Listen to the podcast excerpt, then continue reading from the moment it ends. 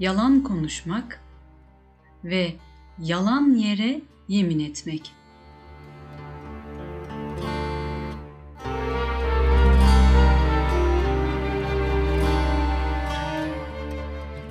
Yalan konuşmak günahların en büyüğü ve en çirkinidir.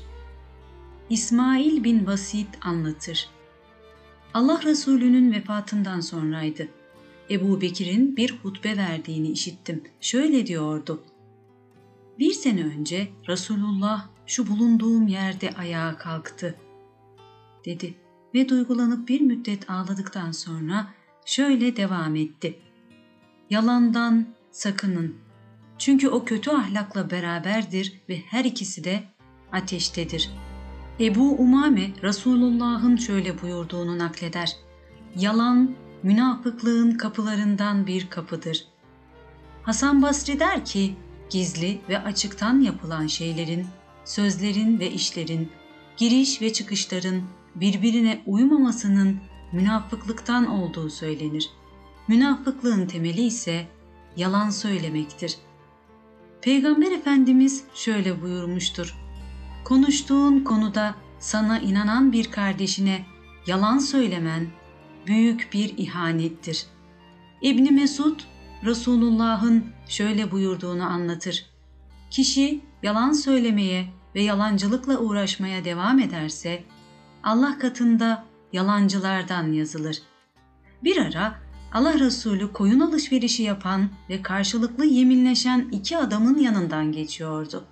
Onlardan biri vallahi şu fiyattan daha aza inmem diyor, diğeri de vallahi şundan daha fazlasını vermem diyordu. Bu yeminleşmelere rağmen alıcının koyunu alıp gittiğini görünce Resulullah onlardan biri günahı ve yemin kefaretini yüklendi. Buyurdu. Yine Allah Resulü şöyle buyurmuştur. Yalan rızkı azaltır. Ey Allah'ın Resulü, Allah alışverişi helal kılmadı mı? dediler. Peygamber Efendimiz, evet helal kıldı ancak onlar içinde pek çoğu yemin ederek günaha girerler. Konuştuklarında yalan söylerler buyurdu. Üç sınıf insan vardır ki Allah kıyamet günü onlarla hoşnutlukla konuşmaz ve onlara rahmet nazarıyla bakmaz. Bunlar şunlardır. Yaptığı iyiliği başa kakan, malını yalan yeminle satan, eteğini yerde sürüyerek kibir ve gururla gezen kimse. Allah Resulü buyurdu. Biri Allah adına yemin etse ve ona az da olsa yalan karıştırsa, o yemin kıyamete kadar kalbinde siyah leke olarak kalır. Ebu Zer anlatır. Allah Resulü şöyle buyurdu. Üç sınıf insan vardır ki Allah onları sever. Bunlar bir grup ordu içerisinde bulunup da öldürülünceye kadar ya da Allah ona ve arkadaşlarına zafer ihsan edinceye kadar göğsünü gerenler. Kendisine eziyet eden kötü bir komşusu olup ölünceye ya da başka yere taşınıncaya kadar onun eziyetine sabredenler. Bir yolculukta ya da askeri bir seferde bulunanlar geceleyin uzun süre yol alırlar. Dinlenmek için hayvanlarından inip bir yerde konaklarlar. Bu durumda arkadaşları uyuduğu halde bir köşeye çekilip de ortalık aydınlanıncaya kadar namaz kılıp sonra da yolculuk için arkadaşlarını uyandıranlardır. Allah şu üç grup insana ise buğz eder. Çok yemin eden tüccar ya da yeminle alışveriş yapan.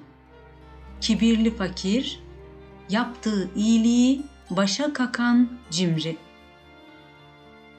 Peygamber Efendimiz şöyle buyurur. İnsanları güldürmek için yalan şeyler konuşan kişiye yazıklar olsun.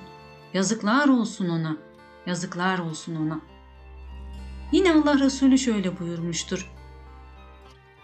Rüyamda şöyle gördüm. Yanıma bir adam geldi. Bana kalk dedi. Ben de onunla beraber kalktım. İki adamla karşılaştım. Biri ayakta duruyor, diğeri oturuyordu. Ayakta duranın elinde demirden bir mahmuz vardı. Onu oturanın bir yanağına geçirip omuz başına kadar çektiriyordu. Sonra diğer yanağına geçirip onu da omuz başına kadar çektiriyordu. Bu sefer diğer taraf eski haline dönüyor, iyileşiyordu. Beni kaldırana bu nedir diye sordum. Cevaben bu çok yalan konuşandır. Kıyamete kadar kabrinde böyle azap olunacak dedi. Abdullah bin Cerat anlatır. Allah Resulüne Ey Allah'ın Resulü mümin zina eder mi? diye sordum. Bu bazen oluyor buyurdu. Ey Allah'ın Resulü mümin yalan söyler mi? diye sordum. Hayır dedikten sonra şu ayeti okudu. Allah'ın ayetlerine inanmayanlar ancak yalan uydururlar. İşte onlar yalancıların ta kendileridir. Resul-i Ekrem şöyle buyurmuştur. Üç grup insan vardır ki Allah onlarla konuşamaz, onlara rahmet nazarıyla bakamaz, onları temizlemez. Onlar için can yakıcı bir azap vardır. Bu üç grup şunlardır. Zina eden ihtiyar, yalan söyleyen hükümdar, kibirlenen fakir. Abdullah bin Amir anlatır. Ben küçükken Allah Resulü bize gelmişti. Ben oyun oynamak için çıkmıştım. Bir ara annem, ''Ey Abdullah, sana bir şey vereceğim, gel.'' diye beni çağırdı. Bunun üzerine Allah Resulü anneme, ''Ona ne verecektin?'' diye sordu. Annem de, ''Hurma.'' deyince Peygamber Efendimiz, ''Eğer dediğini vermeyecek olsaydın, senin için yalan yazılırdı.'' buyurdu. Resul-i Ekrem Allah bana şu çakıl taşları kadarınca nimet verecek olsa onları aranızda bölüştürürdüm de beni ne cimri ne yalancı ne de korkak bulurdunuz. Size günahların en büyüğünü haber vereyim mi? Bunlar Allah'a şirk koşmak, anne babaya isyan etmektir. Bunu söyledikten sonra Allah Resulü yaslandığı yerden doğrulup oturdu ve iyi dinleyin. Bir de yalan sözdür buyurdu.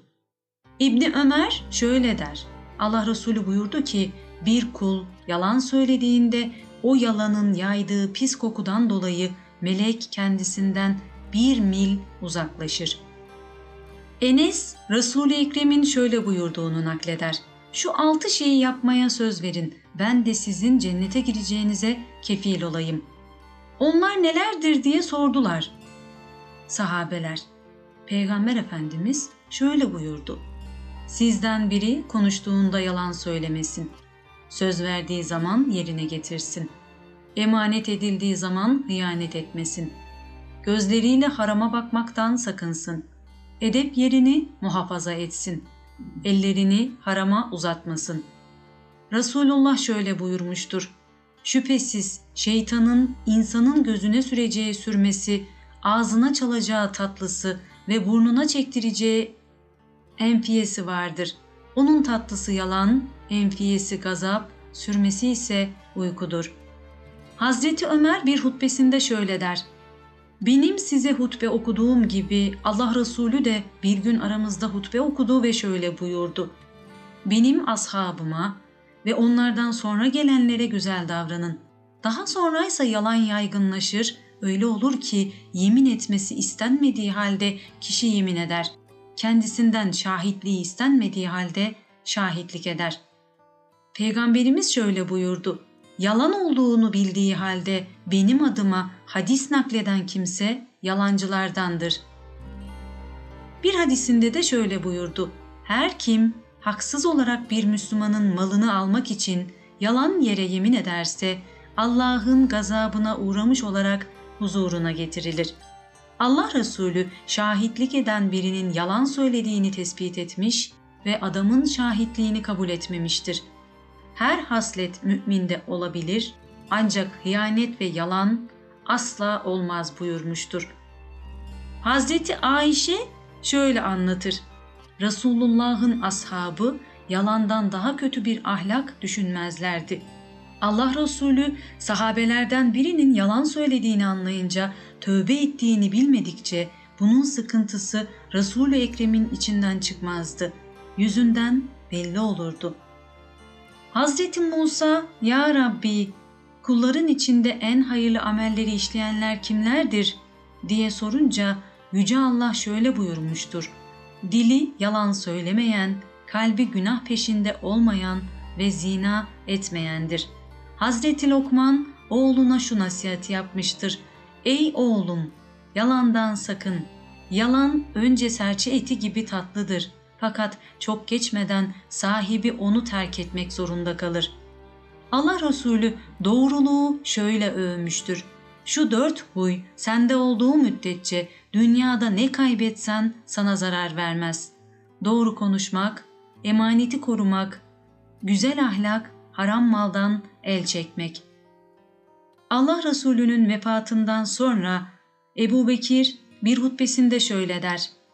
Benim burada size hutbe okuduğum gibi bir yıl önce Resulullah kalktı ve şöyle buyurdu. Bunu söylerken Ebu Bekir ağladı. Doğruluktan ayrılmayın. Doğruluk iyilikle beraberdir ve her ikisi de cennettedir. Sana şunları öğütlerim. Allah'tan kork, doğru sözlü ol, emaneti yerine getir, sözünde dur, selamı yay, mütevazi ol.''